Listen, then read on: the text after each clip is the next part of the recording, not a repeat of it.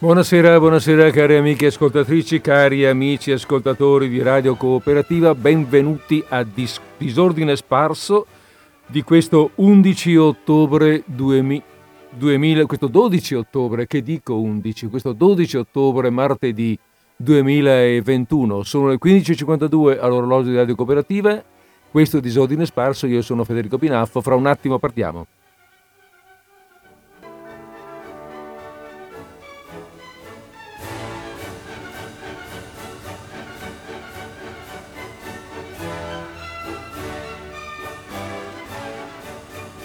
Bene, allora partiamo. Abbiamo detto che partiamo e partiamo con ehm, col vivo, entriamo nel vivo del nostro programma di Disordine Sparso, il quale Disordine Sparso, come sapete, racconta delle storie. Che storie ci raccontiamo oggi? Beh, allora, ehm, in questi ultimi tempi si è molto parlato e si sta parlando e si parlerà ancora della situazione in Afghanistan Ehm, ma noi non, non- non- non parliamo di attualità, come sapete. Però eh, c'è da fare un- così, ehm, parliamo di qualcosa che comunque riguarda quel mondo. Una situazione questa della quale appunto si sta parlando, di cui eh, tutti conosciamo più o meno le più evidenti rappresentazioni. Eh, una situazione sulla quale un po' tutti hanno detto la loro, no? Politici, politologi, gli esperti di geopolitica, giornalisti e la gente normale.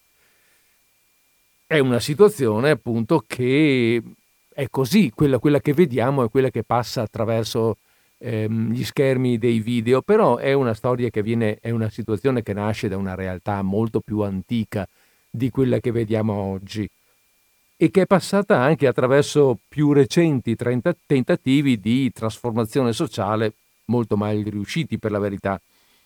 Insomma, eh, una situazione che nasce da una complessità che forse si può anche tentare di descrivere, ma che difficilmente si può comprendere se in qualche modo non la si vive, non la si è vissuta.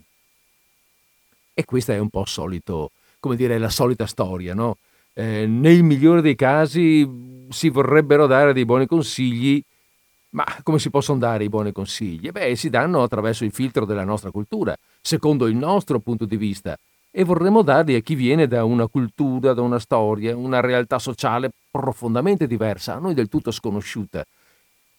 E di questi consigli non, non- non sa che farsene, non, non- possono funzionargli, non gli possono andare bene in quella realtà i nostri consigli. E questo nel migliore dei casi. Nel peggiore dei casi invece si sparano direttamente giudizi trancianti perché io so, io capisco che quella gente lì è fatta così per cui eh, tagliamo le gambe subito. E diamo questi giudizi appunto trancianti, definitivi su cose che non abbiamo ma neppure lontanamente compreso. Ecco, allora eh, probabilmente per capire un po' meglio, così per entrare un po' nello spirito potrebbe esserci utile, potrebbe aiutare, la storia raccontata da Fabio Geda, che è uno scrittore giornalista torinese nato nel 1972, che ehm, ha messo nel suo libro dal titolo Nel mare ci sono i coccodrilli, ha messo la storia che gli viene raccontata da Enayatollah Akbari. Chi è Enayatollah Akbar? Questo nome lunghissimo, difficile poi.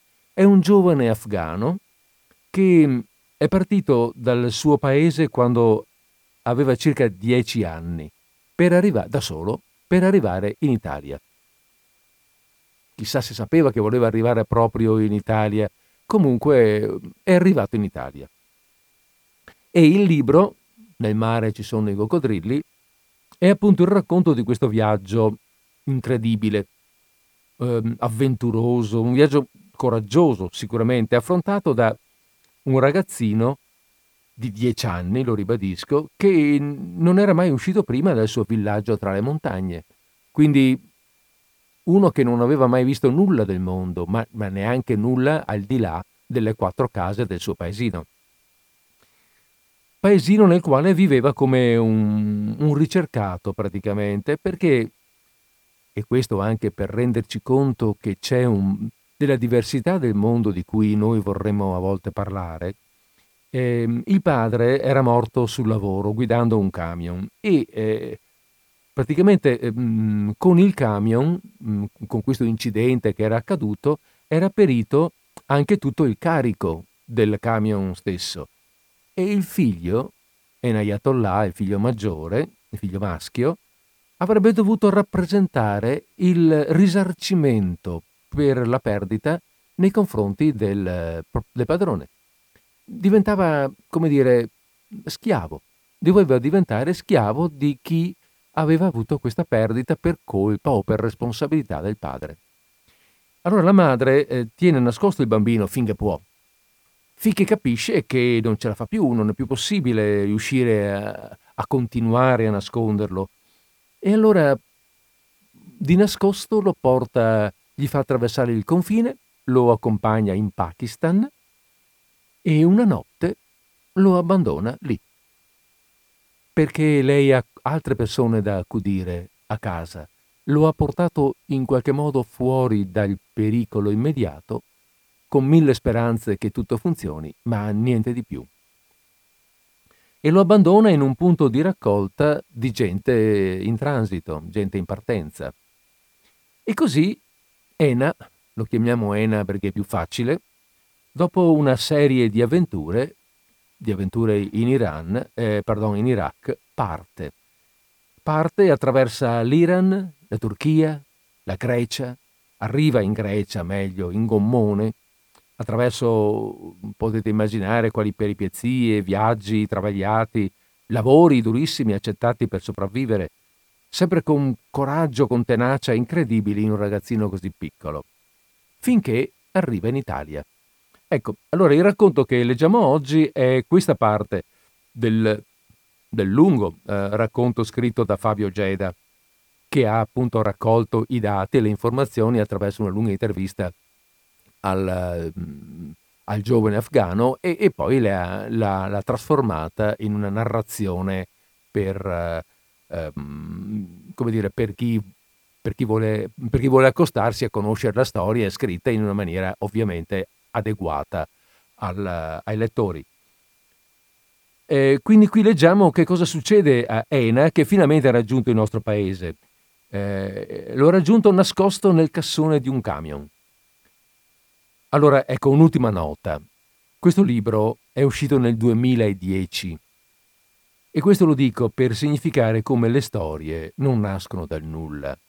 Quel che succede oggi non è frutto di improvvisa follia, ma di, un matu- di una lenta maturazione di eventi di una, mm, di una realtà che è cominciata anche ovviamente ben prima del 2010, di una realtà talmente lontana da noi e talmente complessa che valutarla oggi con i nostri occhi dell'immediato, appunto, non è cosa, non è cosa immaginabile, non è cosa possibile. Allora, come altre volte facciamo, prendiamo un po' di musica e poi cominciamo a leggere l'ultima parte del libro Nel mare ci sono i coccodrilli, che è appunto la parte che si svolge nel nostro paese, in Italia.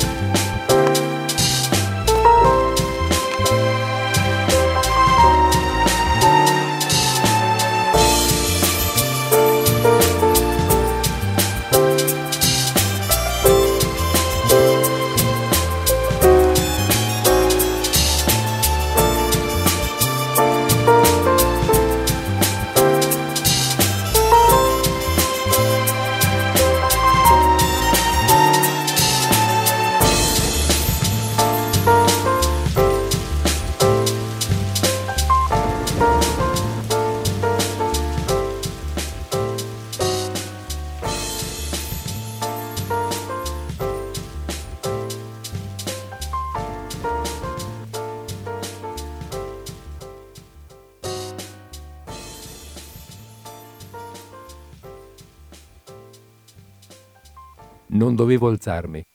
Ancora. Non dovevo muovermi.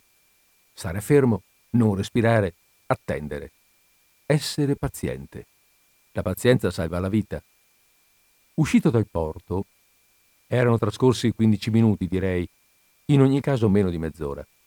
Il camion ha rallentato ed è entrato in un cortile. Un cortile pieno zeppo di altri camion, motrici, rimorchi. Gli amici in Grecia mi avevano suggerito di non scendere subito, di aspettare che il camion penetrasse a fondo nel paese, qualunque paese fosse, che si allontanasse dalle frontiere, e poi di approfittare di una sosta dell'autista magari a un autogrill per sgattaiolare via. Sono rimasto rannicchiato, tranquillo, in attesa che il camion ripartisse. Ripassavo le azioni tra me e me per essere svelto e preciso. Saltare a terra, atterrare sulla punta dei piedi, rotolare se era necessario per attutire il colpo, cercare una via di fuga, correre, non voltarmi, correre. Ma invece di ripartire, a un certo punto ho sentito come un terremoto. Mi sono sporto. Una gru enorme aveva agganciato il rimorchio in cui ero. Mi sono spaventato tantissimo. Ho pensato, eh, cosa capita adesso? Se finivo in un tritametalli? Allora mi sono detto che dovevo scendere subito e mi sono buttato giù. Tre uomini stavano lavorando attorno alla gru. Sono atterrato come un sacco di patate, nonostante le prove mentali di prima, perché le gambe erano di legno e non potevano ammortizzare il salto. Quando sono atterrato ho cacciato un urlo. E sarà per l'urlo, o per il fatto che non si aspettavano di veder piombare un afgano dal cielo, ma si sono spaventati tantissimo quei tre uomini. E, e un cane, anche un cane che era lì di guardia, è fuggito via. Sono caduto sul cemento, goffo, ma ho subito controllato le vie di fuga. Non potevo lasciarmi distrarre dal dolore. Ho visto che una parte del muro di cinta, quello che divideva il cortile dalla strada, era crollato. Sono corso in quella direzione, a quattro zampe, da animaletto. Non riuscivo a stare in piedi. Pensavo mi inseguissero. Invece uno dei ragazzi in tuta dal lavoro si è messo a urlare Go, go! e mi ha indicato la statale. Nessuno ha provato a fermarmi. Il primo cartello stradale che ho incontrato era un cartello blu. C'era scritto Venezia. Ho camminato a lungo, seguendo una strada poco trafficata. D'un tratto, in fondo, ho visto spuntare due figure che si muovevano veloci. Quando si sono avvicinate, ho capito che erano due ciclisti. Mi hanno visto e, credo a causa dei miei vestiti sporchissimi, o per i capelli incrostati di catrame o per la mia faccia, hanno rallentato e si sono fermati. Mi hanno chiesto se andava tutto bene, se avevo bisogno di qualcosa, un gesto che mi ha fatto molto piacere. Abbiamo parlato in inglese, per quanto possibile, e quando il primo ha detto di essere francese, io ho detto Zidane. Poi quando il secondo ha detto di essere brasiliano, io ho detto Ronaldinho.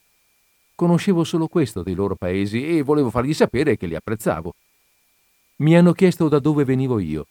Ho detto Afghanistan e loro hanno detto Taliban, Taliban. Questo era quello che loro sapevano del mio. Uno di loro, il brasiliano credo, mi ha dato 20 euro. Mi hanno indicato la direzione della città più vicina, che era Mestre. Io li ho salutati con la mano e ho ripreso a camminare. E ho camminato fino a quando ho trovato la fermata di un pullman.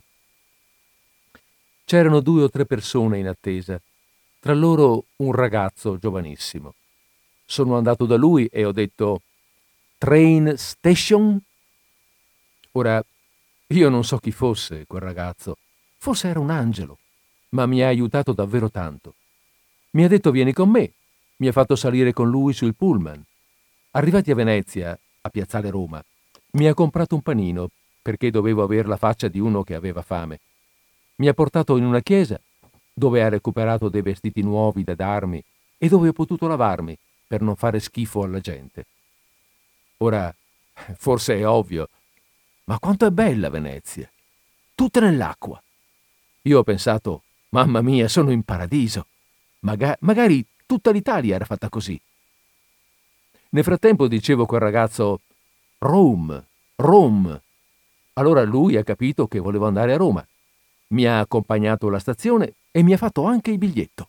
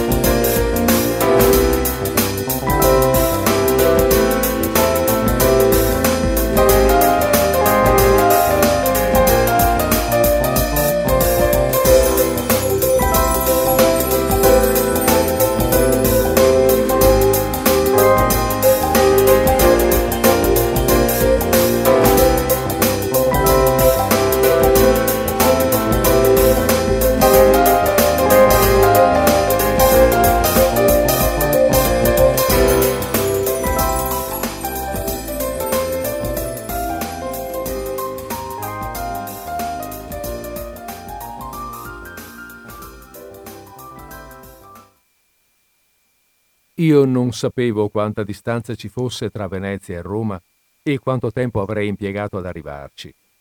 Non volevo andare oltre, altrimenti mi sarei perso, quindi ero preoccupato, come giusto. A Roma sapevo come fare, avevo le istruzioni in mente.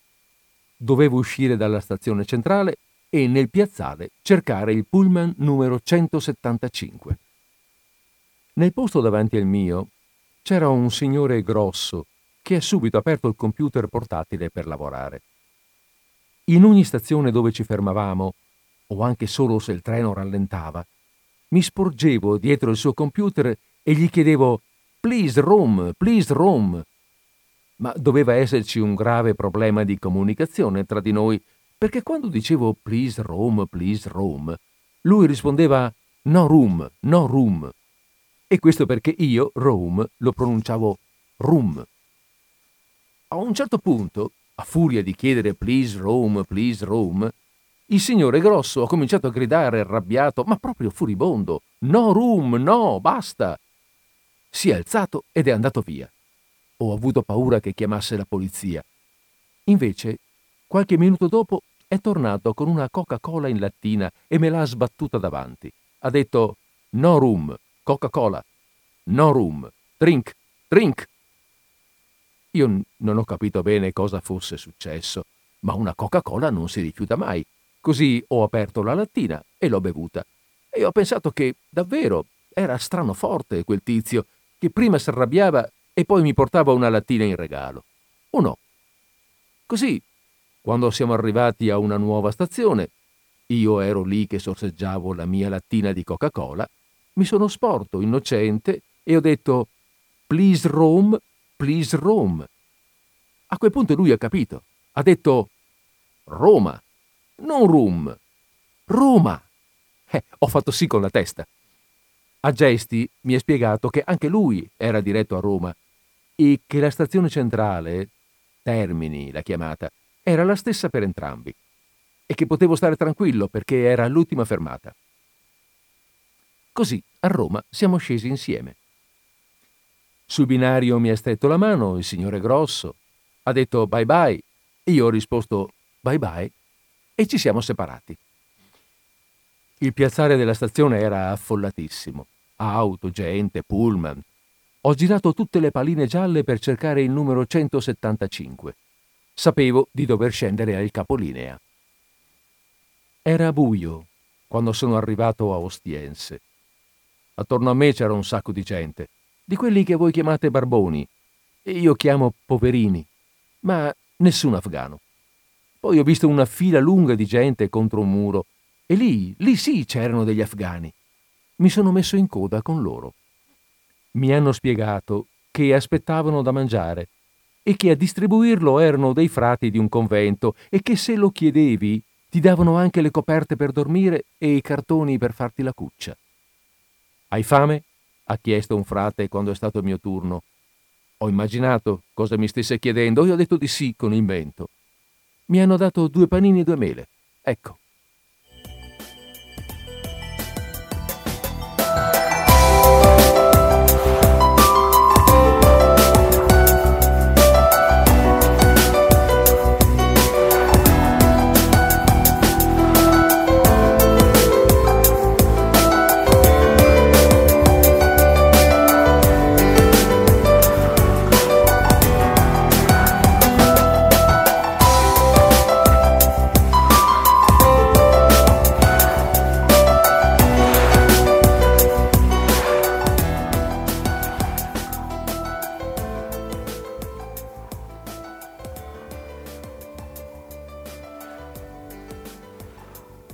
Come si trova un posto per crescere, Enayat? Come lo si distingue da un altro? Lo riconosci perché non ti viene voglia di andar via. Certo non perché sia perfetto. Non esistono posti perfetti. Ma esistono posti dove, perlomeno, nessuno cerca di farti del male. Se non ti fossi fermato in Italia, se fossi ripartito, dove ti saresti diretto? Non saprei. Parigi, forse. Anche a Parigi esiste un posto come Ostiense? Sì, Mi sembra fosse un ponte. Ora non ricordo quale, ma lo si raggiungeva con un pullman. Sapevo anche il numero del pullman. Ora, per fortuna, l'ho dimenticato.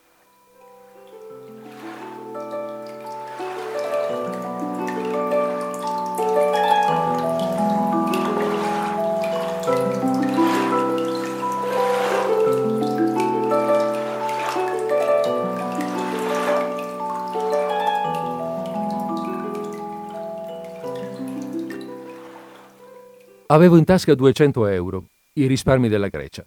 Dovevo decidere in fretta cosa fare, perché se c'era da pagare un biglietto o qualcosa del genere, non potevo sperare che quei soldi mi crescessero in tasca come una pianta, giusto?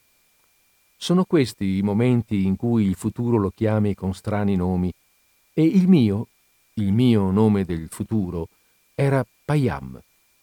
Payam, come ho già detto, sapevo che era in Italia ma non so dove di preciso.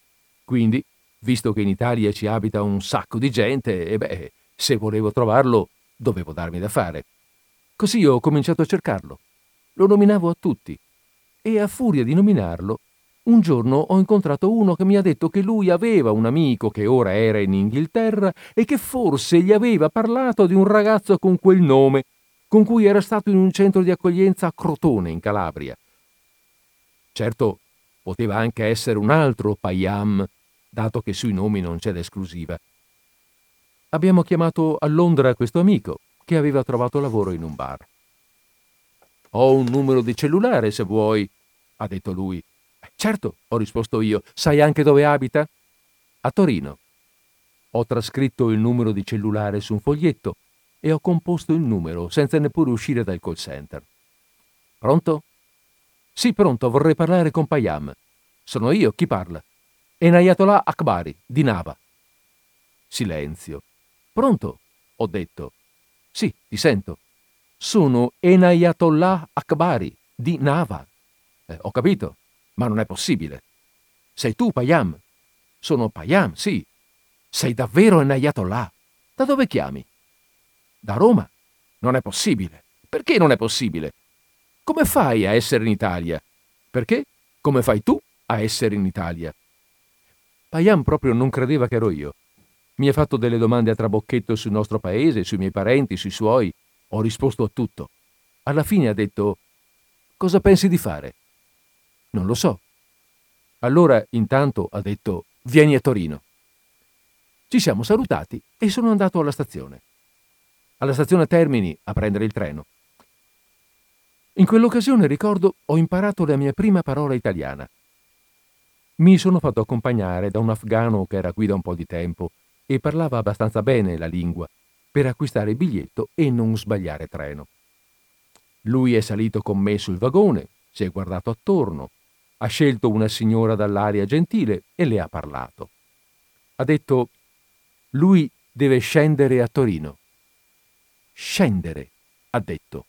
Vedete, Shin è una parola itar- iraniana che significa sasso. Mi è rimasta impressa e mi sono trovato in bocca la capacità di dire scindere Torino. Scindere Torino, in modo da non fare più confusione come era successo con Rome. Durante il viaggio la signora mi ha chiesto se avevo il numero di qualcuno che potesse venire a prendermi alla stazione di Porta Nuova. Le ho dato il numero di Payam lei lo ha chiamato per mettersi d'accordo. Gli ha detto a che ora saremmo arrivati e dove. È andato tutto bene. A Torino, fra carrelli, bagagli e una comitiva di bambini che rientravano da una gita, Payam e io ci siamo riconosciuti a stento. L'ultima volta che ci eravamo visti, io avevo nove anni, forse. Ora quindici, forse. Lui due o tre più di me e la nostra lingua ci suonava straniera come non era mai successo tra noi durante l'infanzia.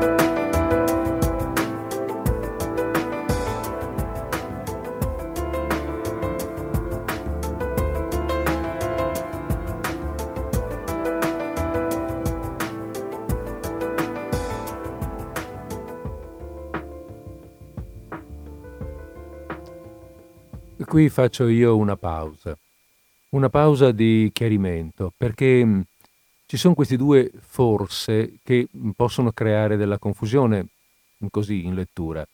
E allora chiariamo subito.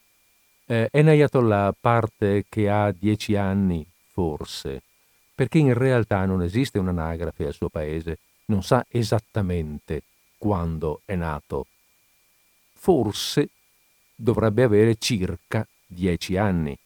Quando eh, Payam è partito, lui avrebbe dovuto avere forse circa nove anni. E anche questo fatto che ora ne ha 15 è un colpo forte a, a scoprire, perché questo viaggio, questo viaggio um, Iraq, Iran, um, Grecia, Italia, non è un viaggio che dura, che ne so io, 24, 48 o 36 ore, è un viaggio che dura anni, con lunghissime soste, dove si lavora, si, si, si sta, si, non si capisce, si può resistere, non resistere, si comincia a trovare qualcosa da fare, ci si adegua alla situazione per sopravvivere e il tempo intanto passa.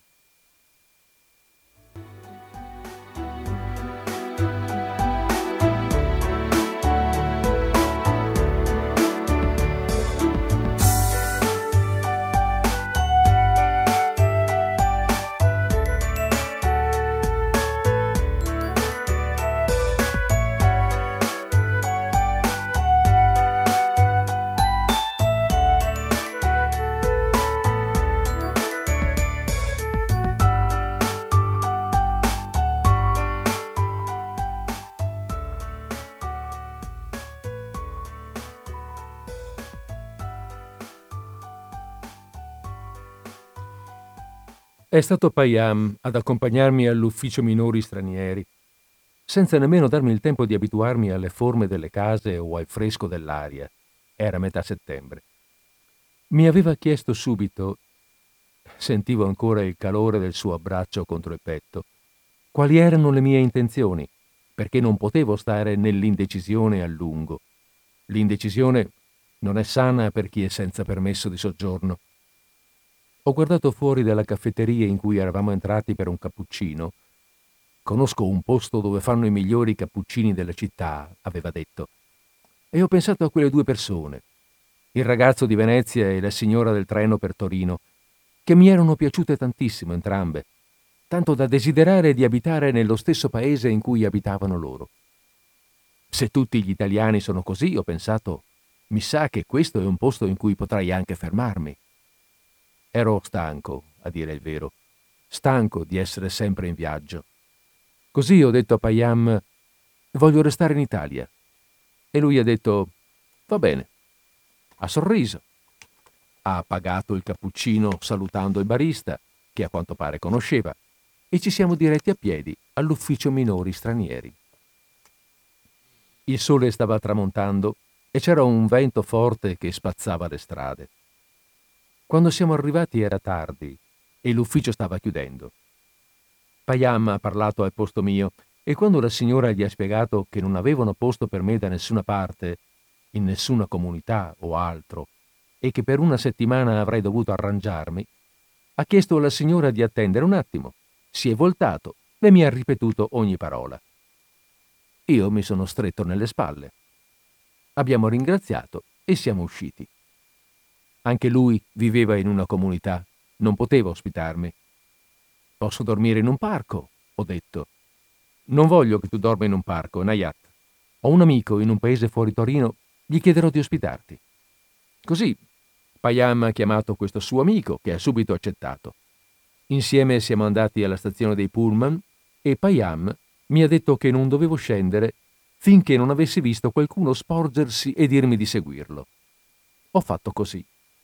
Dopo un'ora di viaggio, a una fermata, sulla porta è apparsa la testa di un ragazzo afgano. Mi ha fatto segno con la mano che ero arrivato. Sono andato a casa sua, sì, ma dopo tre giorni non so bene cosa era successo. Se n'è uscito che gli spiaceva, che era triste, eccetera, ma che non poteva più ospitarmi. Ha detto che ero un clandestino, anche se mi ero consegnato all'ufficio minori di mia spontanea volontà, e se la polizia mi trovava a casa sua rischiava di perdere i documenti. Come era giusto, gli ho detto di stare tranquillo, che non volevo causargli problemi. Ho dormito nei parchi per tanto tempo, ho detto che qualche altra notte di sicuro non mi farà male. Ma quando Payam l'ho saputo ho detto di nuovo no, non voglio che tu dorma nel parco. Lasciami chiamare un'altra persona. La persona era una donna italiana che lavorava nei servizi sociali del comune, Danila, e che come noi credo abbia provato a parlare con l'ufficio minori stranieri, ma a quanto pare sul serio non c'era nemmeno uno sgabuzzino delle scope dove avrei potuto infilarmi. Così lei, Danila, ha detto a Payam portalo da me. Quando ci siamo visti, Payam ha detto ti ospita una famiglia. Una famiglia? Ho detto io. Cosa vuol dire una famiglia? Un padre e una madre dei figli, ecco cosa. Oh, non voglio andare in una famiglia. Perché? E non so come comportarmi. Non ci vado. Perché? Come dovresti comportarti? Devi solo essere gentile. Darò sicuramente fastidio. Ma no, te lo assicuro, li conosco bene. Payam ha insistito fino a restare senza voce, come farebbe chiunque, con una persona a cui vuole bene o di cui si sente responsabile di lasciarmi solo di notte, di sapermi addormentato su una panchina, non voleva proprio sentirne parlare. Così alla fine ho ceduto, più per lui che per me.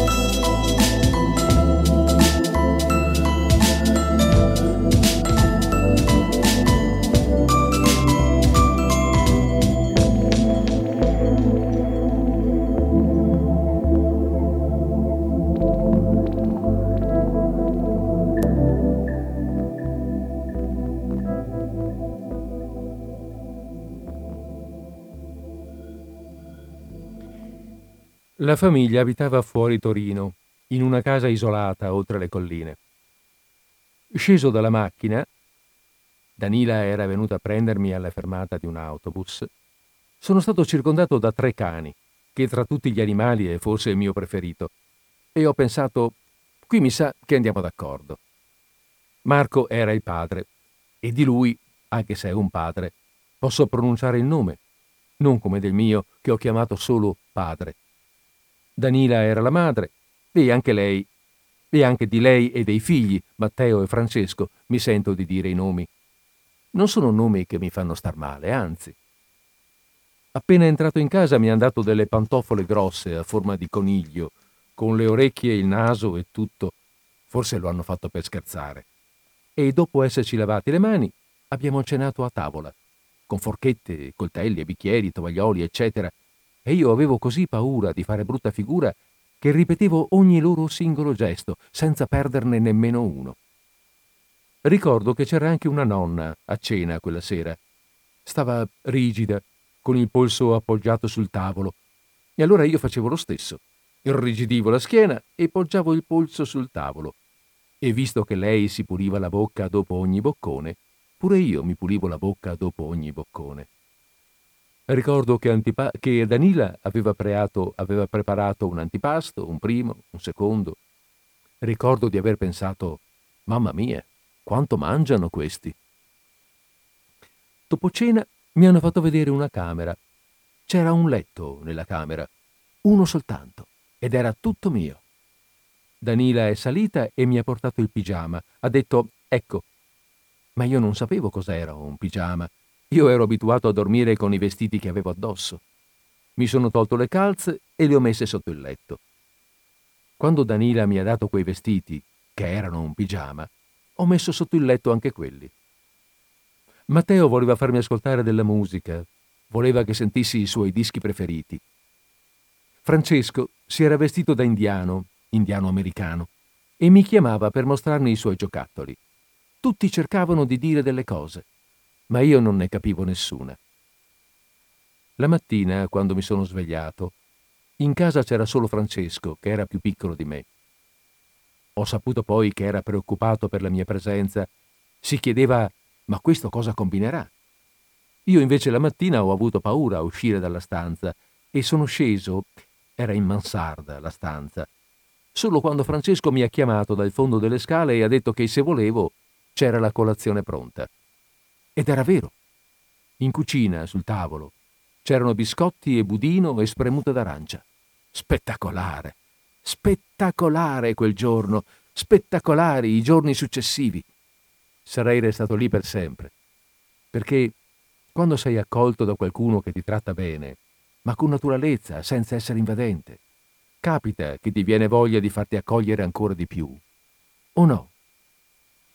L'unico problema era la lingua, ma quando ho capito che a Danila e Marco faceva piacere sentirmi raccontare la mia storia, ecco che ho cominciato a parlare, a parlare, a parlare, in inglese e in afgano, con la bocca e con le mani, con gli occhi e con gli oggetti. Capiscono o non capiscono? mi chiedevo. Pazienza, era la risposta. Io parlavo.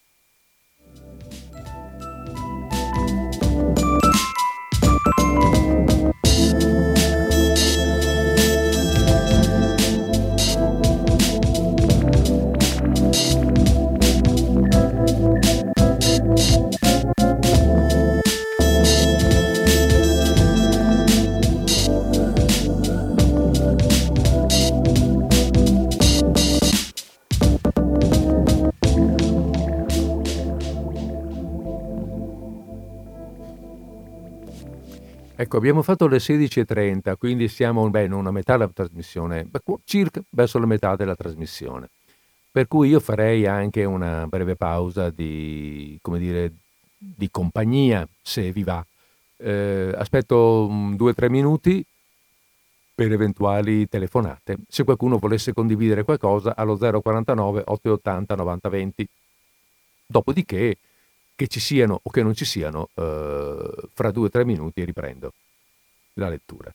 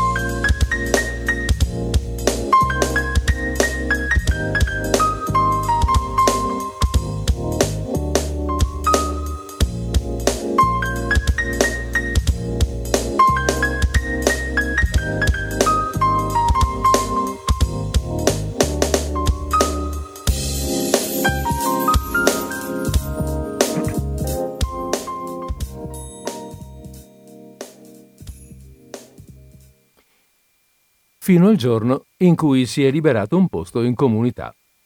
Ci sono andato con le mie gambe in comunità. Ci sarà una signora iraniana che ti farà da interprete, hanno detto. Bene, grazie. È un posto in cui puoi stare tranquillo, hanno detto. Bene, grazie. Vuoi sapere altro? Studiare, lavoro. Per ora vai lì, poi vedremo. Bene, grazie. Ma non c'era nessuna signora iraniana. Mi avevano detto che sarei stato tranquillo, e io sì, potevo anche stare tranquillo io. Era il posto a non essere tranquillo per nulla, grida e litigi di ogni genere. E poi ecco, sembrava un carcere più che una comunità. Appena arrivato mi hanno sequestrato la cintura e il portafoglio con i pochi soldi che avevo. Le porte erano chiuse dall'esterno, sigillate. Non si poteva uscire. E immagina quanto io fossi abituato alla libertà dopo tutti quegli anni in giro. Per carità, apprezzavo tutto, era pur sempre un posto pulito e caldo, e per cena c'era la pasta asciutta e così via, ma volevo lavorare o studiare, meglio studiare. E invece sono passati due mesi sotto di me come, come una corrente d'acqua sotto una, lar- sotto una lastra trasparente. E per due mesi sono rimasto senza fare nulla, senza parlare, visto che ancora la lingua non la conoscevo, anche se tentavo di studiarla sui libri che mi avevano fatto avere Marco e Danila. Gli unici svaghi erano guardare la televisione in silenzio e dormire e mangiare in silenzio. Non fare nulla non era nei miei programmi e non potevo ricevere visite, neppure dalla famiglia che mi aveva ospitato. Infatti, dopo due mesi, Danila e Marco, beh, si sono preoccupati e hanno fatto in modo che un educatore, Sergio, che non era solo un educatore, ma anche un loro amico e una persona conosciuta dalla comunità, avesse il permesso, il sabato pomeriggio, di portarmi a passare del tempo libero, che ne avevo tanto, con i ragazzi di un'associazione che si chiama Asai. Sergio è venuto a prendermi e quel primo sabato è stato un giorno meraviglioso. Quando sono arrivato, all'Asai c'era Payam, che mi ha preso per mano e mi ha portato da tutti dicendo il mio nome e il mio cognome e presentandomi. C'era anche Danila. Così ho potuto parlarle a Danila e dire che grazie, grazie, ma in quel posto io non ci stavo troppo bene, per questo e per quell'altro motivo, che non ero venuto fin qui per mangiare, dormire e guardare i programmi della televisione. Volevo studiare e lavorare. Al che Danila ha fatto la faccia di una che sta pensando a qualcosa e che la cosa alla quale sta pensando è una cosa importante, ma in quel momento, anche se sembrava avesse da dirmi altro, non ha detto nulla. La settimana dopo, invece, quando sono tornata, tornato alla SAI, si è avvicinata, mi ha preso da parte e a bassa voce, come se le parole fossero pesanti, mi ha chiesto se mi sarebbe piaciuto andare a stare da loro, che di spazio ce n'era, come avevo visto, e che se mi faceva piacere, quello spazio potevano darlo a me. Ho risposto che non solo mi sarebbe piaciuto, ma che era, beh, era una cosa fantastica. Così hanno fatto partire la richiesta. Un giorno, diversi giorni dopo, il tempo di sbrigare le pratiche, sono venuti a prendermi in comunità. Mi hanno spiegato che si trattava di un affidamento. Mi hanno spiegato cosa voleva dire, che avevo una casa e una famiglia, quindi tre cani, una camera e anche un armadio dove mettere i vestiti. Che ci saremmo voluti bene, beh, questo l'ho capito da solo.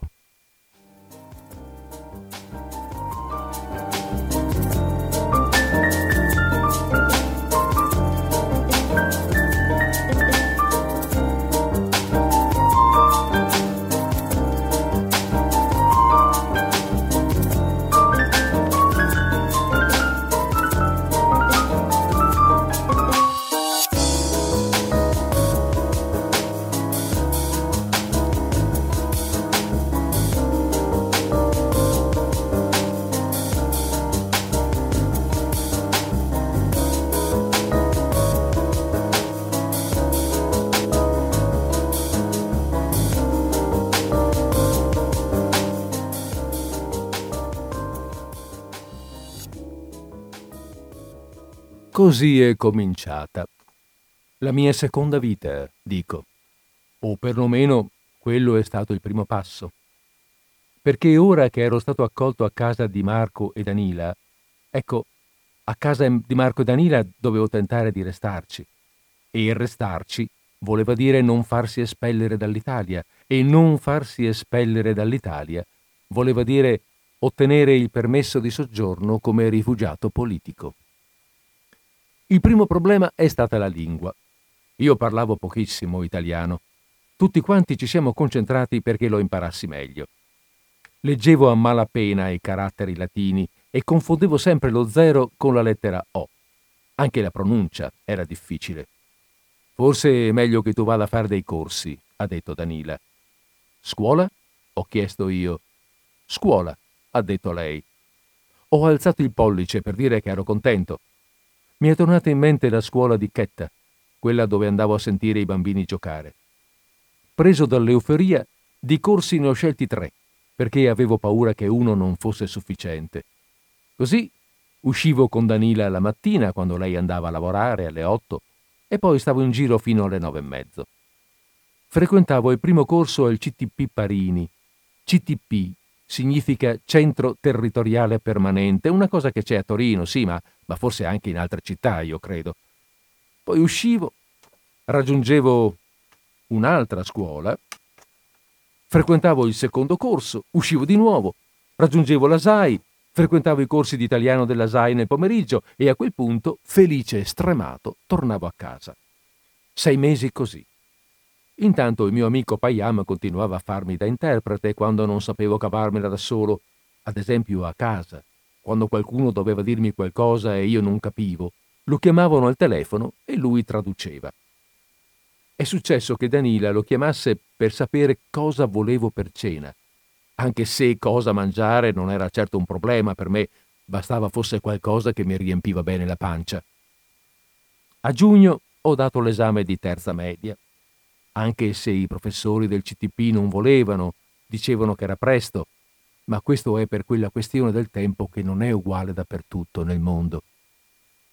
A settembre mi sono iscritto alla scuola superiore, una scuola per operatore dei servizi sociali e ho fatto subito una figuraccia. Ossia, credo di averla fatta, perché io a volte non me ne accorgo, quando capita qualcosa di buffo o di strano, anche perché se me ne accorgessi eviterei di farlo succedere e di sentirmi preso in giro, eccetera. Capita che l'insegnante di igiene mi chiama alla lavagna e mi chiede di fare delle cose, non ricordo, qualcosa che aveva a che fare con la chimica, dei calcoli, ma al posto dei numeri c'erano delle lettere, non lo so. Ho detto che non ci capivo nulla. Lei mi ha spiegato, ma io ho detto di nuovo che non avevo capito nemmeno la sua spiegazione. Allora lei mi ha chiesto, ma che scuola hai fatto? Io ho detto che non ero andato a scuola. Lei ha detto, cosa? Io ho detto che avevo fatto sei mesi di scuola di italiano e poi l'esame di terza media da privatista e tutto lì. Lei ha detto, ma prima, io ho detto che prima non avevo fatto nulla, che sì, ero andato a scuola in Afghanistan, nel mio paesino, con il mio maestro che non c'era più, e nient'altro. Lei si è tutta agitata. È andata dalla preside a lamentarsi e per un attimo ho avuto paura di essere cacciato via dalla scuola, che per me sarebbe stato un dramma, dato che la scuola era l'unica cosa che mi interessava. Per fortuna è intervenuta un'altra insegnante che ha detto di avere pazienza che avremmo fatto un passo alla volta, che igiene e psicologia potevano anche aspettare e che avremmo dato la precedenza alle altre materie. Così, visto che nella mia scuola c'era un ragazzo un pochino disabile e lui aveva un sostegno, mentre io no, per alcuni mesi ho sfruttato l'occasione e nelle ore di igiene e psicologia sono uscito dalla classe e ho studiato con lui.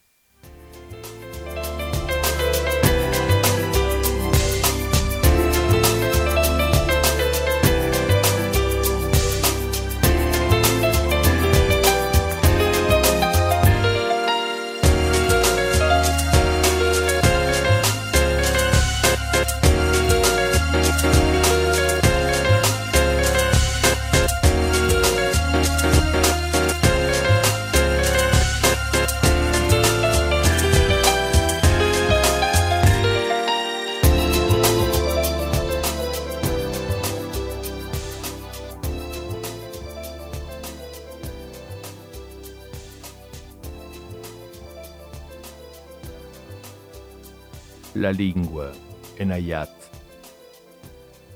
Mentre parli e racconti penso che non stai usando la lingua che hai imparato da tua madre. Al serale adesso stai studiando la storia, le scienze, la matematica, la geografia e stai studiando quelle materie in una lingua che non è quella che hai imparato da tua madre. I nomi dei cibi non sono nella lingua che hai imparato da tua madre scherzi con gli amici in una lingua che non hai imparato da tua madre. Diventerai uomo in una lingua che non hai imparato da tua madre. Hai acquistato la tua, la tua, prima macchina in una lingua che non hai imparato da tua madre.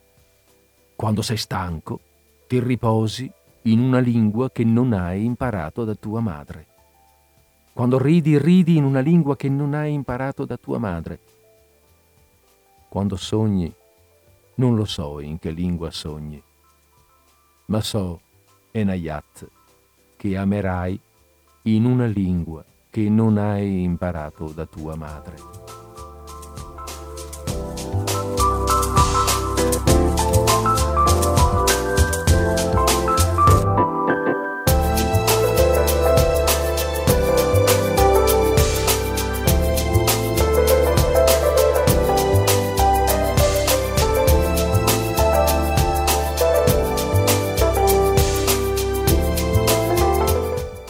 Ricordo che il primo anno mi sono trovato male con i compagni, perché a me piaceva parecchio andare a scuola. Per me era un privilegio. Studiavo tantissimo e se prendevo un brutto voto andavo subito dall'insegnante a dire che volevo recuperare. E agli altri dava un sacco fastidio questa cosa, e anche quelli più piccoli di me dicevano che ero un secchione. Poi è andata meglio.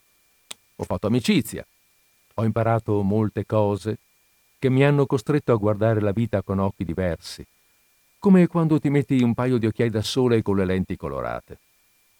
Quando studiavo igiene ero stupito da quello che mi dicevano, perché lo paragonavo al mio passato, alle condizioni in cui avevo vissuto, al cibo che avevo mangiato, eccetera. Mi sono chiesto com'era possibile che fossi ancora tutto integro.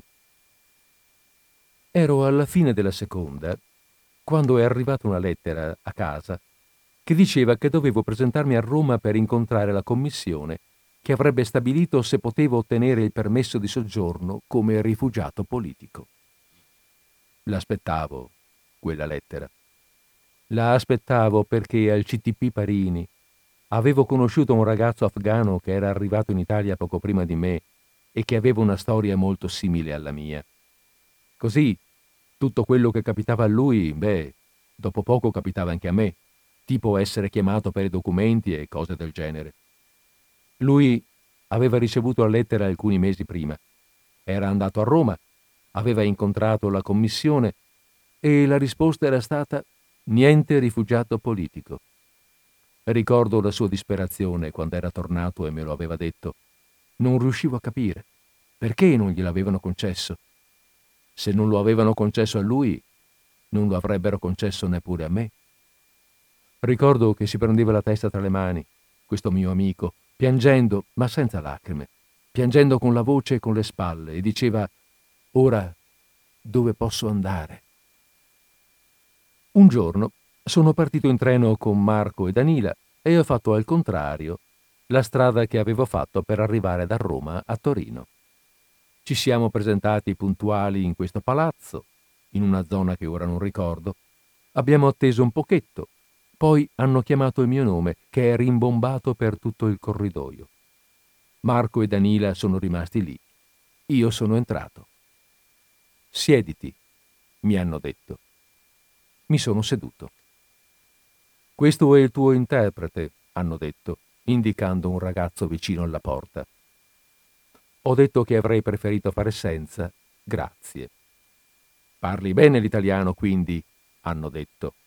Ho risposto che sì, lo parlavo abbastanza bene. Ma non era solo quello. Se parli direttamente con le persone, trasmetti un'emozione più intensa, anche se le parole sono incerte e la cadenza è diversa. In ogni caso il messaggio che arriva assomiglia di più a quello che hai in testa rispetto a quello che potrebbe ripetere un interprete. O no? Perché dalla bocca dell'interprete non escono emozioni, escono parole, e le parole sono solo un guscio. Abbiamo chiacchierato per 45 minuti. Ho raccontato tutto, ogni cosa. Ho raccontato di Nava, di mio padre e di mia madre, del viaggio, di quando dormivo lì a Torino, a casa di Marco e Danila, e degli incubi che agitavano le mie notti, quasi come il vento aveva agitato il mare tra la Turchia e la Grecia, e che in quegli incubi fuggivo e fuggendo cadevo dal letto spesso, oppure mi alzavo, strappavo via la coperta, me la avvolgevo attorno alle spalle, scendevo le scale, aprivo la porta del cortile e andavo a dormire in macchina. E tutto questo senza rendermene conto. Oppure piegavo i vestiti da una parte, ordinati, e mi sdraiavo in bagno, in un angolino. Ho raccontato che cercavo sempre gli angolini per dormire. Ero, come si dice, un sonnambulo. Ho raccontato tutto questo. E a un certo punto lui, il commissario, mi ha detto che non capiva perché dovevo fare il rifugiato politico, dato che in Afghanistan non c'era una situazione così pericolosa per gli afghani in fondo, che io sarei potuto benissimo restare a casa mia. Allora ho tirato fuori il giornale. Era un quotidiano di pochi giorni prima. Ho indicato un articolo. Il titolo era Afghanistan. Bimbo talebano sgozza una spia. Il giornalista raccontava di un ragazzino senza nome che era stato ripreso dalle telecamere mentre tagliava la gola a un prigioniero urlando Allah Akbar. La sequenza era stata diffusa dalla propaganda talebana nelle zone di confine pakistane. Nel video si vedeva il prigioniero, un uomo afgano, ammettere le proprie colpe davanti a un gruppo di militanti, fra cui c'erano molti adolescenti. Quindi la parola passava al boia, un ragazzino davvero piccolissimo, con addosso una giacca mimetica di alcune taglie troppo grande. È una spia americana, diceva il ragazzino armato di coltellaccio rivolto alla telecamera. Gente come questa merita la morte. A quel punto un talebano sollevava la barba del condannato, mentre tutti urlavano Allah Akbar, Allah Akbar, Dio è grande. E il ragazzino affondava la lama e sgozzava l'uomo. Ho indicato l'articolo. Ho detto, sarei potuto essere io, quel ragazzino.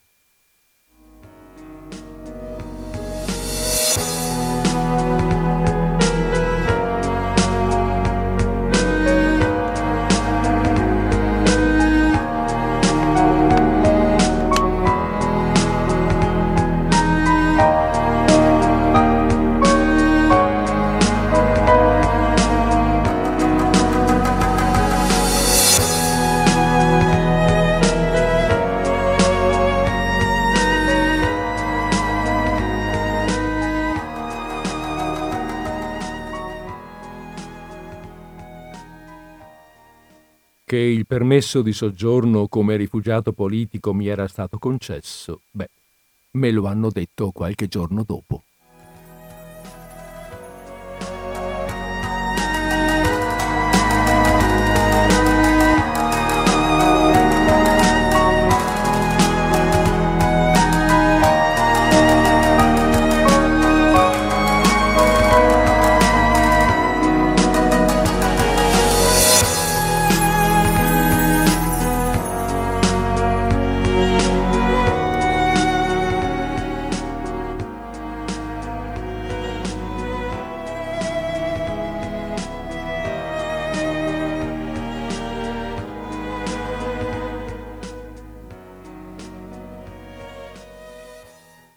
È stato durante il terzo anno delle superiori che ho pensato fosse giunto il momento di provare a contattare mia madre. Avrei anche potuto cercarla prima, ma solo dopo aver ottenuto il permesso di soggiorno, solo dopo aver recuperato in fondo il barile e la serenità necessaria, ho ripreso a pensare a lei, a mio fratello e a mia sorella. Per tanto tempo li avevo cancellati. Questo non per cattiveria o cosa, ma perché prima di occuparti degli altri, devi trovare il modo di stare bene con te stesso. Come fai a dare amore se non ami la tua vita? Quando ho capito che in Italia stavo davvero bene, ho chiamato uno dei miei amici afghani di Com, uno che aveva il padre in Pakistan, a Quetta, e ho chiesto se era possibile, secondo lui, che suo padre cercasse di mettersi in contatto con la mia famiglia in Afghanistan. Ho detto, se tuo padre riuscisse a trovare mia madre, mio fratello e mia sorella, io potrei pagarlo per il disturbo e fargli avere i soldi sufficienti a portare con sé tutti loro a Chetta. Gli ho anche spiegato come raggiungerli, dove abitavano e via dicendo. Lui, il mio amico in Iran, ha detto per me è complicato spiegare tutte queste cose. Ti do il numero di telefono di mio zio e di mio padre. Li chiami in Pakistan e lo fai tu, va bene? Allora ho chiamato suo padre e lui è stato gentilissimo. Ha detto di non pensare ai soldi, che se loro erano in Afghanistan, in quella piccola valle, e non sapevano se ero vivo o morto, così come io non sapevo se loro erano vivi o morti, beh, per lui andare a cercarli era un dovere. Ho risposto che gli avrei lo stesso pagato il viaggio e le spese, anche se per lui era un dovere, perché il senso del dovere è una buona cosa, ma anche i soldi sono importanti. E poi era un viaggio pericoloso quello che stava per fare, in una zona di guerra. È passato diverso tempo. Avevo quasi perso le speranze.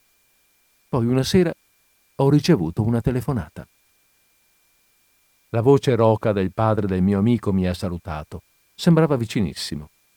Mi ha raccontato che era stato difficile trovarli, perché erano andati via da Nava e si erano trasferiti in un villaggio dall'altra parte della valle, ma che alla fine c'era riuscito e che quando aveva spiegato a mia madre che ero stato io a chiedere che loro si spostassero a Chetta, beh, lei non ci aveva creduto e non voleva partire. Aveva faticato a convincerla. Poi ha detto Aspetta.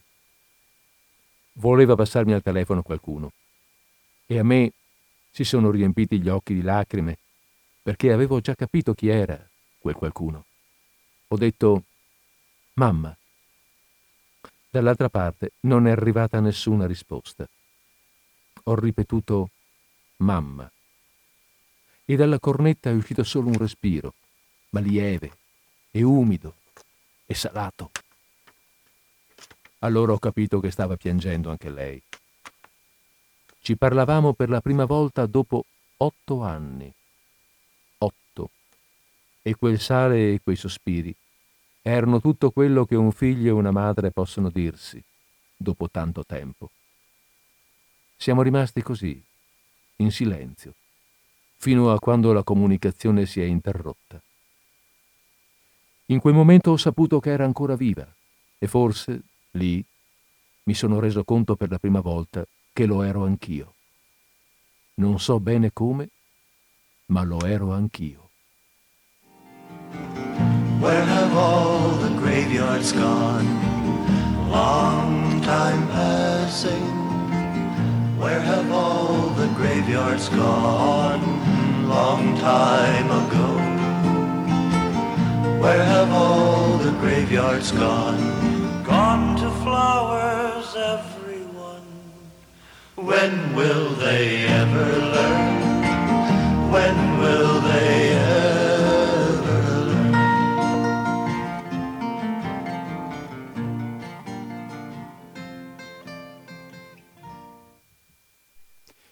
Il libro chiude con una nota dell'autore che dice questo. Enayatollah ha finito di raccontare la sua storia poco dopo aver compiuto 21 anni. Forse. La data del suo compleanno l'ha decisa la questura, primo settembre. Ha appena scoperto che nel mare ci sono davvero i coccodrilli.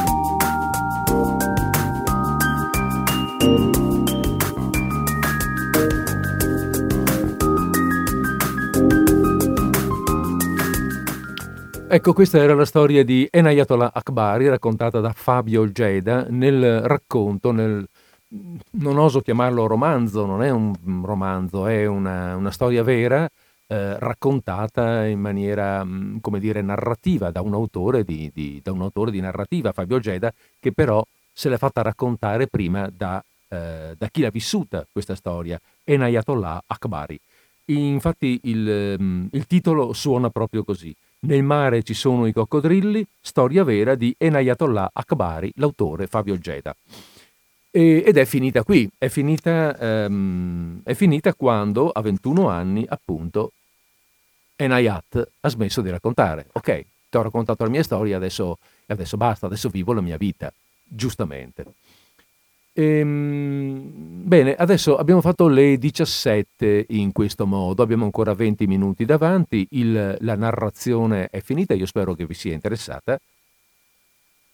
Ehm, ade- eh, metto su un po' di musica, poi eh, così vi, vi eh, racconterò ancora qualcosa, facciamo due o tre passi, due o tre, come dire, precisazioni sul, sul tema del, di quello che abbiamo letto ma eh, evidentemente a questo punto la linea è aperta. Se qualcuno vuole condividere un'opinione, un'idea, dire cosa ne pensa o qualcosa, chiaramente è libero di farlo allo 049 880 90 20.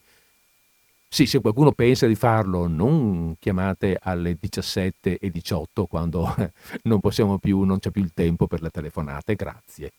Ma le telefonate sono ben gradite.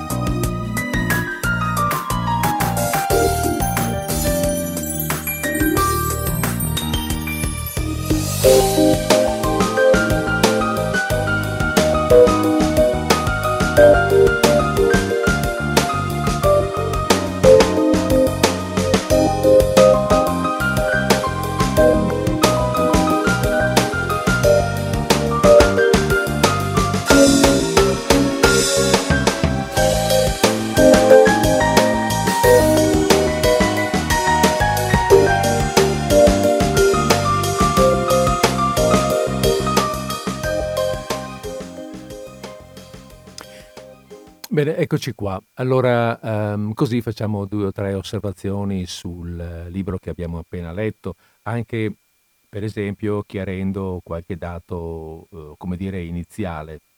Dice che eh, qui c'è un riassunto, un riassunto del, dell'intero racconto. Beh, non è che stiamo qui a, raccont- a leggerci tutto il riassunto, era solo per ricordare quelle due cose che abbiamo che abbiamo ricordato un po' all'inizio, ma pre- con maggiore precisazione. Dice qui ehm, la situazione è quella del padre appunto che è morto lavorando per un ricco signore, ma appunto morto in questo incidente, ha perso il carico e Enayata doveva essere il risarcimento per il carico perduto dal padre. Mm, leggo qui, ad ogni ora del giorno i talebani bussavano alla porta e lui doveva scappare. La madre, eh, visto che il bambino era ancora piccolo, gli aveva scavato una buca eh, per terra da qualche parte dove lui si andava a nascondere. Però mano a mano che, che, cresceva non poteva più starci in questa buca. E allora la madre un giorno lo, lo accompagna in Pakistan, sta con lui qualche giorno e poi una notte lo saluta, gli accarezza i capelli gli fece promettere che sarebbe diventato un uomo per bene, che non avrebbe rubato né usato droga. Dopodiché lui si addormenta e lei non c'è più. E allora pensavo a questa situazione no, della madre che, dopo averlo accompagnato in un luogo, fra virgolette, in cui è quantomeno salvo, se ne va. E come noi, con la nostra mentalità, nella nostra situazione di vita, possiamo giudicare questa, questo comportamento. Eh, io non voglio né giudicare né, né, né aprire discorsi qui, però ehm, per me viene sicuramente spontaneo pensare che noi, di fronte a una, a una situazione così raccontata, siamo pronti a un giudizio, ma il giudizio che diamo noi è il giudizio che diamo da questo paese, dalla nostra cultura, dalla nostra situazione. Eh, abbiamo, io credo che veramente non se ne abbia il diritto. Sì, per carità, certo, non giudica e sarai giudicato, non bisogna giudicare, sì, ma questi sono i grandi principi, ciò nonostante noi giudichiamo lo stesso. Ecco, eh, alcune volte ci viene spontaneo, necessario, è dovuto, mm, cioè non, non, riusciamo nemmeno a, a, fare a meno di dare un giudizio sulle cose che ci, ci, ci succedono attorno, però bisognerebbe avere, io credo davvero, almeno l'umiltà di non permetterci di dare giudizi su cose che non possiamo comprendere. Detto questo, detto questo, basta, vabbè, insomma, la, la, narrazione è quella che è, l'avete sentita. Volevo dire, ecco, chiarire il, il, il, motivo, la ragione del titolo. Eh, nel mare ci sono i coccodrilli. Uh, sì, eh, succede, succede, questo, è, è, è riferita a un fatto che avviene durante il viaggio di Enayatollah in nave, in, nave, in gommone, come sappiamo tutti tra eh, le coste della Turchia e la Grecia e le coste greche. C'è una telefonata e allora eh, ben volentieri rispondiamo. Pronto, siamo in linea. Buonasera. Buonasera. Sono Elisa. Buonasera Elisa, prego. Stupenda questa descrizione. Mm, bene, cioè, grazie. Eh, mm. Ma dico, le guerre che sono la base no? Le situazioni, d'accordo, ma le guerre, cioè le situazioni a livello internazionale, pensiamo eh. solo, ci siamo stati vent'anni in Afghanistan, qualcosa. Beh, veramente, perché poi si gioca sulla pelle di persone come questo ragazzino che è stato non bravo, ultra bravo, ma sì, ma è questa la gente che ci rimette la pelle, no? Eh beh, certo. Eh beh, ma eh, sì, certo. Mm-hmm. È, la, eh. è, la, gente, è, è il popolo, sono, è la gente normale che ovviamente patisce le situazioni come... Secondo... Ma tutte le situazioni però, eh? Mm. Prego. Tutte le situazioni, d'accordo, ma se i talebani sono una realtà, no? Certo. Perché è, fa- è fanatismo religioso, giusto? È una, cioè, una realtà. Mm. Sono una realtà, eh, però è una realtà legata a, a un fanatismo religioso.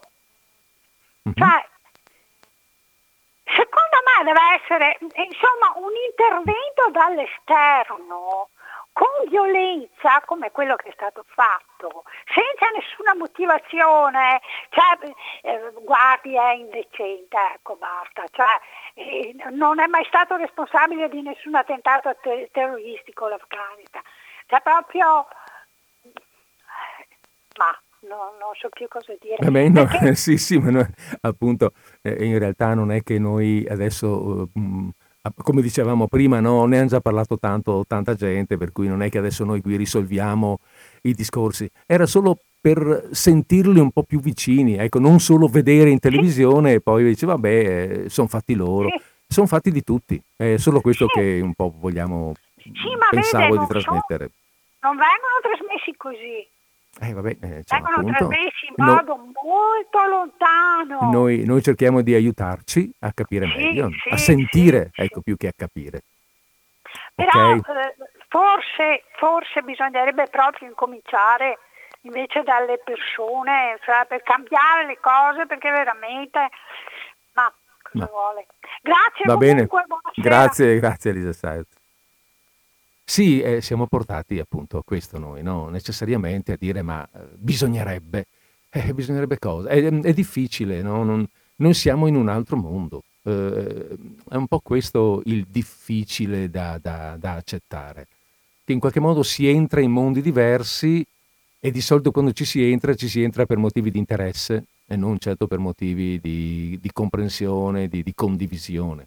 Vabbè, comunque certo noi cerchiamo di capirci un po', di, di, di, di metterci un po' di cuore, no? quantomeno, anche, ma anche di intelligenza, chiaramente, non di abbandono, non di puro cuore che si abbandona, ma anche un po' di intelligenza, appunto. Dicevo a proposito del titolo, ecco, si riferisce durante il viaggio che fa um, Enayat fra la Turchia e la Grecia, c'è un um, momento di, di, di mare mosso e qualcuno cade in acqua e non torna più su. E, e, qualcuno si chiede come mai, ehm, cioè lui è ancora, raga, è ancora, giovane, un ragazzino, non ha mai visto il mare, non ha mai visto, ehm, li ha visto in quei giorni il mare, lui viene da, da, da, zone dell'interno, quindi il mare non lo conosceva, affrontare un viaggio in mare è una cosa assolutamente straordinaria e si chiede ma nel mare ci sono i coccodrilli? Non lo sa, non sa nemmeno cosa sia un coccodrillo, me ne ha sentito parlare e vedere questa gente che casca in mare e non torna più su, pensa ma l'avranno preso i coccodrilli. Ecco, da questa idea, da questo pensiero strano, eh, nasce il titolo Nel mare ci sono i coccodrilli. Titolo che ha dato Fabio Geda, evidentemente. E allora è giusto, mi pare corretto, dire anche due parole sull'autore, Geda, che abbiamo detto è nato eh, nel 72. È, mh, vediamo una cosa, è di Torino? Sì, lui è di Torino, infatti ha conosciuto eh, Enayat a Torino, mentre, mentre uh, viveva lì.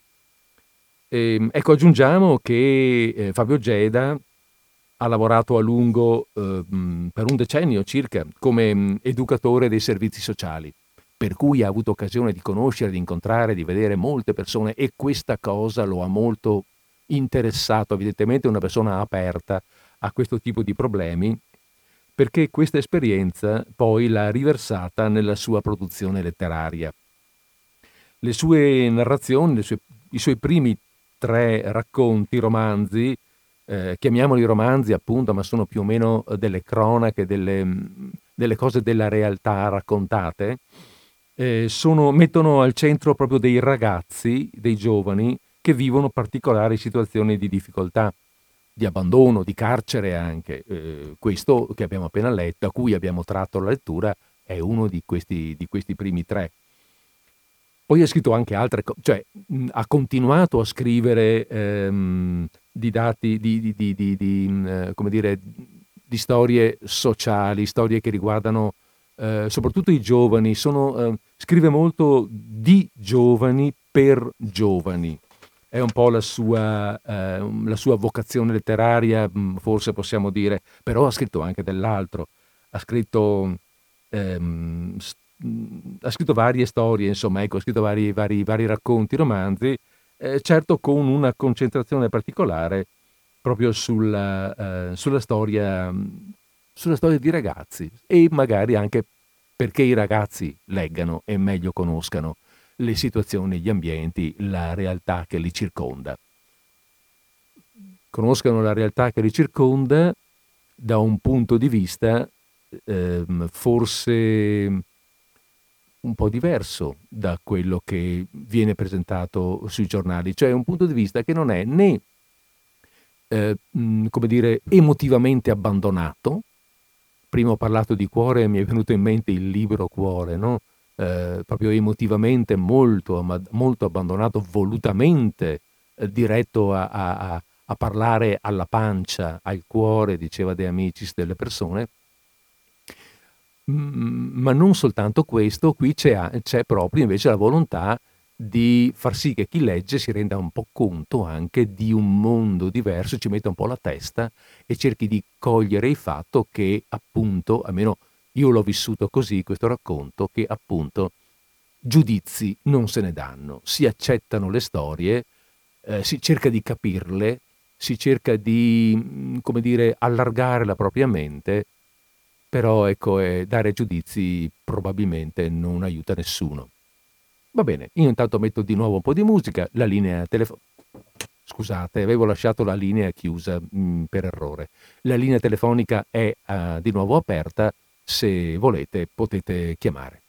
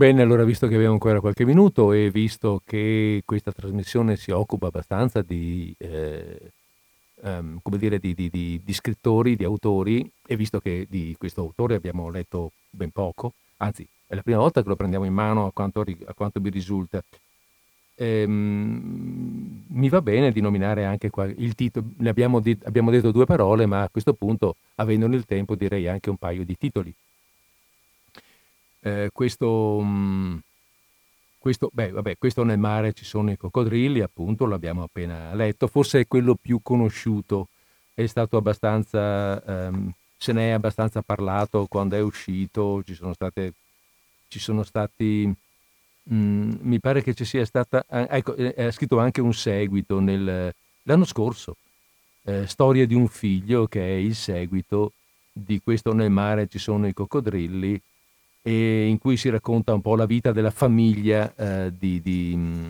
di, Enayat in, in, Afghanistan.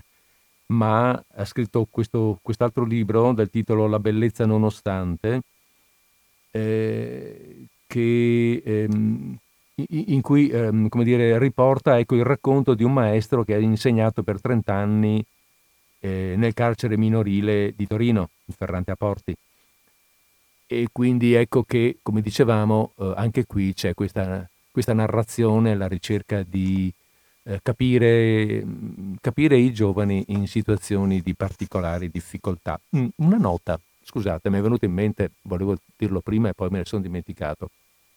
È molto bello, secondo me, molto intenso, molto forte il momento in cui Enayat si presenta alla commissione che deve dargli o meno l'asilo politico in realtà eh, in quel momento in Afghanistan non c'è guerra. Sì, per carità, no, è una situazione di guerra, ma una guerra per modo di dire. Certo, una situazione difficile, eh, non è bello né, né, né, semplice vivere lì, però eh, perché scappare? Cioè, però voglio dire, ecco, non sei in diretto pericolo di, di, di vita, non, non, non glielo stanno per concedere. Noi non conosciamo ancora una volta la situazione là e lui fa, riporta quel semplice, banale titolo di giornale. Il ragazzino, anzi, il titolo di giornale c'era addirittura, eh, i, i, i, talebani avevano addirittura messo in, in, circolazione un video di un ragazzino, lui dice piccolissimo, diciamo dieci anni? Diciamo dieci anni, che eh, uccide, sgozza un uomo e lo fa eh, spinto da un giudizio che lui crede giusto e sincero e compie un atto incredibile per un bambino. E lui dice, ai, ai, ai commissari, ai mh, quelli della commissione, ecco, vedete, non ho grandi cose da dirvi, non è che qualcuno avesse una pistola puntata alla mia tempia, ma questo ragazzino potevo essere io. Questo è l'ambiente nel quale sto vivendo. Ecco, questo è l'ambiente che voi non riuscite a conoscere, che non potete giudicare. Ma questo era l'ambiente e per questo chiedo asilo. E questo gli vale l'asilo. E mi sembra che questa, che questa sia una bella lezione, sia bella, un bel momento, insomma, ecco, di, ehm, di, di, di cultura di conoscenza anche per noi. Abbiamo fatto le 17.19 e 40 secondi, sono quasi in ritardo, per cui non mi resta che salutarvi, eh, chiudere la trasmissione, darvi appuntamento per martedì prossimo, stesso luogo, stessa, ehm, stessa emittente e mm, buona chiusura di giornata, buona chiusura di settimana, a risentirci su Disordine Sparso con, anzi pardon, su Radio Cooperativa con Disordine Sparso.